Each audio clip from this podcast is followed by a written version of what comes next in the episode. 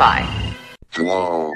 Thank you for choosing the Lackadaisical Librocubicularist podcast. Without further delay, here is your host, Jordan Maywood. Hello! Welcome to the Libro Cube. Uh, my name is Jordan Maywood, and I am the lackadaisical Libro Cubiculist. Today, my friends, is Movie Monday. Move over Monday! Slightly, just enough to fit movies in, please. Something I like to say at the top of every show is there will be spoilers. I say that for the reason that there will be spoilers, and it covers my ass like so very, very much underwear in terms of not getting yelled at for spoiling things. I do believe this warning should be sufficient. If it is insufficient, well, I don't know what to tell you at, uh, at this point. Another thing I like to say is that if you like what you hear, the only payment I ask is a million dollars. no. That is ridiculous. The only payment I ask is perhaps you pass the podcast on to a friend. Perhaps you rate, subscribe, and comment within iTunes, as doing those things help podcasts, and this is a podcast, so you will help it. Thank you for those who have done so. If you have not done so, please do so. So, that will of course take us into our last piece of podcast related business, which is today's sponsor. Mm. Apologies to today's sponsor, that yawn was unavoidable. Today's sponsor is the new Native American Buffalo Steakhouse Dances with Flavors.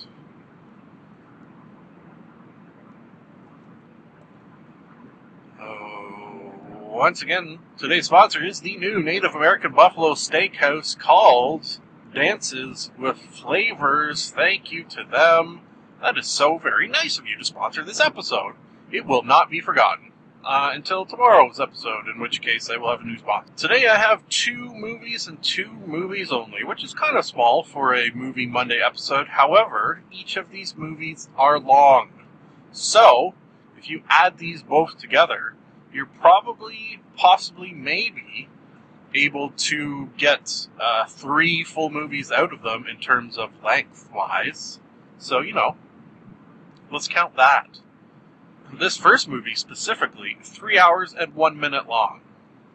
It is titled Dances with Wolves. You've all heard of this. Very, very popular movie from uh, the 90s. I had never seen it. Yeah, I know. Someone who has a podcast about movies, who watches a shit ton of movies, every once in a while, you're going to find a movie that everyone has seen that I have not seen. Dances with Wolves did, until last weekend, fit on that list. There was sort of a little bit of a uh, impetus, let's call it, for me watching this movie, and that was that uh, Kevin Costner, who, as you may know, is the star of this movie, appeared on Jimmy Kimmel. Jimmy Kimmel, a program that I have quite often brought back on television Tuesdays, was talking about how he believes that a movie's length should be determined by nothing but the story. So, if a story needs three hours to be told, he's going to goddamn well take three hours to tell it. And uh, I admired that because uh, most movies and movie makers are pressured to be around that hour and a half mark, hour and 20 minutes. So, good on him for uh, standing up for what he believes in. And with that in mind, I thought, hey, he mentioned Dances with Wolves. I'm gonna friggin' watch that. I like Kevin Costner. Uh, I can't think of movies he has been in that I haven't enjoyed, including The Postman, which did very, very poorly, I do believe, with critics and fans alike. But I really like that movie. That's that sort of perhaps illustrates my love of post-apocalyptic anythings as well as my love of movies to the degree where I very infrequently do not like movies I'm watching. On that note, this one, I like The Postman better than this one. Like The Postman, I, I'd probably go like 5 out of 5, which is, I know, freakish. Maybe 4 out of 5. This one, um, so I don't forget my rating, I will give it now of 3, yeah, I'm just going to go three, maybe some four moments, but mostly three overall. Which, if you are somehow unfamiliar with my rating system, if this is in fact your first listen of this podcast, let me first say welcome. And let me further say that I use my threes for things, movies, television, books, what have yous, for enjoyed while watching, but uh, probably wouldn't watch again. And uh, this falls into that category. Well, I- have seen it now. I-, I don't think I need to watch this again. If you are unfamiliar with this film, which uh, did it win some awards? I, I think it was at least a contender. Stars Kevin Costner as Lieutenant John Dunbar, who is in the army back in the 1800s. Was it? Oh shit! I didn't write down any years or anything. Anyways, during the Civil War, he was in the army and asked. I uh, don't really know why exactly he asked, but showed great valor on the battlefield sort of the commander said you could be post wherever you want, that sort of idea, and asked for a post in the sort of most furthest, farther, further outreaches of the realm, way, way, way out west, where uh, apparently Indians were still plentiful. Kind of, sort of, kind of, sort of, at least not to my satisfaction, explained why he wants to be posted so far out here in the middle of nowhere. But hey, I'm going to suspend my disbelief and just say he wants a little of the old uh, privacy. Yeah, little of the old solitar- sol- solitariness. He is at this outpost alone. Ooh, for the reason that the previous inhabitants were killed by Indians. Jesus. So he's got some balls on him. He sort of takes the stance that uh, if these Indians don't mess with me, I won't mess with them kind of idea. Eventually, through a series of events, which I do not have time to go into, ends up uh, befriending a group of these Indians. Yeah, the I guess what I would say the head Indian guy, uh, not head in terms of the leader, but head in terms of who Kevin Costner has the most interactions with, is played by uh, Graham Greene, who is a Canadian. Not only a Canadian, but uh, I double checked that fact, was born about uh, an hour and change from where this podcast was recorded. What? How about that? That's a behind the scenes fact completed.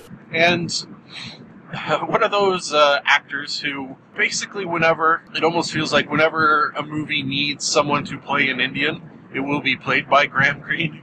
He's probably, I think, safely to say, the most favorite favorite, well, maybe a favorite, but most famous of the uh, native actors out there, just period.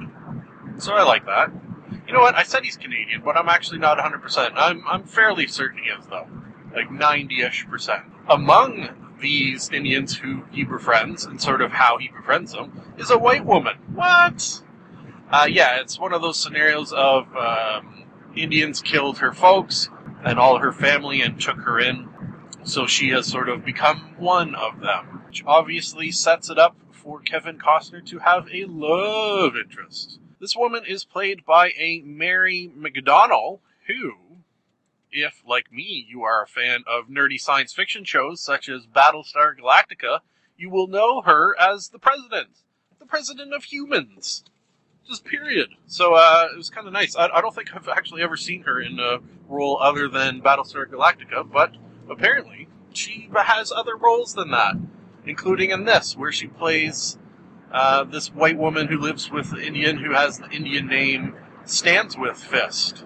That's her name. Hmm, interesting. So uh, she also takes the form of the translator between Kevin Costner and these Indian folk for the reason that she does still have some remembrances of her English from uh, as a child. So fills that role as well the whole movie is sort of set up for the purposes of showing that the white man is not very nice most times, and that they uh, raped and pillaged their way through the West and uh, decimated the Indian population, which uh, is pretty horrible. It's it's uh, my unintentional theme of this week, which I did not plan, of uh, people being oppressed by white people. yeah, Worst theme ever. Oh, wait, I think I put that in the description as well. I did, yeah. I didn't mean to do that. Just somehow a combination of both long movies as well as movies where people are being oppressed. Yeah. Alright. So, uh, you know, good for the reason that it makes you think. Just like Kevin Costner had to think about whose side he's really on. He ends up living with these folk for, uh, not sure how long, like a year maybe? Enough that he learns their language, so I got to assume it's, it's a pretty long time. And then the white man comes. Mm. And uh, he sort of makes the decision that he is with the Indians and against the white man. So is he a traitor or a hero? Interesting. Traitor to his people, hero to humanity? Mm, how about that for a little deep, deep thought? Uh, this is a three hour movie, so a lot other than that sort of happens, and I'm not going to go into things like fighting rival Indian tribes, um, just cool stuff in general, lots of buffalo related things. Uh, it's a good movie. I do recommend it. I recommend it on a Sunday. I think this is a very good Sunday, relaxing in bed, just snuggle down watching this. Because with a three hour movie, uh, I think it's almost impossible to have it fast paced. There are fast paced sections, but overall, sort of a long, leisurely, relaxed film. You feel me? Yeah, feel me. Okay, so let's move into our next movie called 12 Years a Slave. Yes, that one. Uh, nominated for a metric poop ton of awards, and I do believe rightly so. Uh, I don't think I'm going to give it a 5 out of 5, just for the reason that this is a movie that'll make you think. There will be just innumerable times, uncountable, well, you could probably count them, just a shit ton of times where you're going to cringe. And that's good to have a movie that makes you cringe and think and just be friggin' in awe of what used to happen, as far as, in this case, slavery. Um, but I am more of a uh, escape from reality guy when it comes to my uh, media consumption. So this friggin' not only doesn't escape from reality, it pulls me into a horrible reality that is good to know about. It's good to look back and realize that we have made strides towards racial equality. And when you compare nowadays to what happened back then, the strides are fairly large. It's not, of course, 100% done, but compare now to what you see in this film, and it's just as I say, you're going to cringe a lot watching this. Uh, I wrote down the guy who plays Solomon Northup. I did realize that I would probably screw up his name. Chiwetel Ejiofor. Chiwetel Ejiofor. Chiwetel Ejiofor. It was just like any other Saturday for Chiwetel Ejiofor. Walk into a puppy store and eat an entire pizza. Thank you to Next Movie Official uh on Twitter for those pronunciations. Uh, yes. Back to the show. His last name almost looks uh, Norwegian. I think when you put a J beside an I, that looks uh, Norwegian. Anyways, I guaranteed screwed that name up, so apologies for that. This is a true story. Uh, I always take based on a true story with a grain of salt. However, I do feel in this one that a lot of what happened is real enough to be believable, whereas quite often in based on true events movies, I always kind of think, eh, yeah, maybe a little bit. But this one, it, it does feel this has a has a sense of realness, very, very much so. If you are unfamiliar with this true story, it is about a uh, black man who lived in New York who was free. He was not a slave. Uh, through a series of just dastardly, yeah, I think this is a good time to use the word dastardly. A series of dastardly events is kidnapped and sold into slavery down south. What the fuck? So from free to slave in the matter of days. Whew. And it is tough. It is a tough scenario to behold. Um, getting kind of close to work, so I don't have too too much time to go into too too many details. What I've kind of done with this one is written down some of the stars of this movie because a lot of big big names in them and I think maybe that'll take us into the story a little bit. Our first real bastard that we meet up with uh, comes in the form of Paul Giamatti. Paul Giamatti, who plays a slave trader, which is, as far as professions that have actually existed on this planet, you got to assume slave trader is probably is the worst? Yeah, I think it might be. wow, the worst, maybe something involving Nazis and, and killing Jewish people, if you could call that a profession, but slave trader. Definitely got to be one of the worst professions that have ever existed in humankind. Just sickening. And you are disgusted by Paul Giamatti in this movie, which is something I always wonder in a movie like this. Is there any hesitation from the white actors to play just horrible, horrible people such as this? People who uh, constantly dropping n bombs. Like this movie's got to be up there with Django Unchained for the amount of the n bombs. Actually, that's a curious. Hmm. Uh, yeah, I, w- I wonder who uses the the n word more, this movie or Django Unchained. Hmm. Anyways, that's just a little curious query there. Our first not 100% horrible uh, white person, I guess you could say, comes in the form of Cumberbatch. What the hell is his first name? I just wrote down Cumberbatch under the assumption that I would easily remember Benedict. Oh god, a little bit of a brain fart there. Benedict Cumberbatch. He is the person who buys Solomon Northup, which is the name of the slave that Chiwetel Ejiofor plays. Oh boy. And he's not a he's buying slaves, so obviously he's not a great guy. And when he learns that this guy is uh, was a free man, doesn't set him free. So not too too nice, bit of a dick, but doesn't sort of, but has a slight air of regret of the whole situation.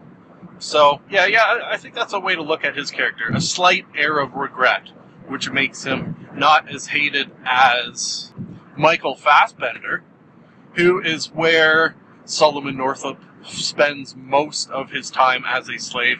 He is a real friggin' bastard, and you come to hate him a great, great deal over the course of this movie. Just a huge, huge. Oh man.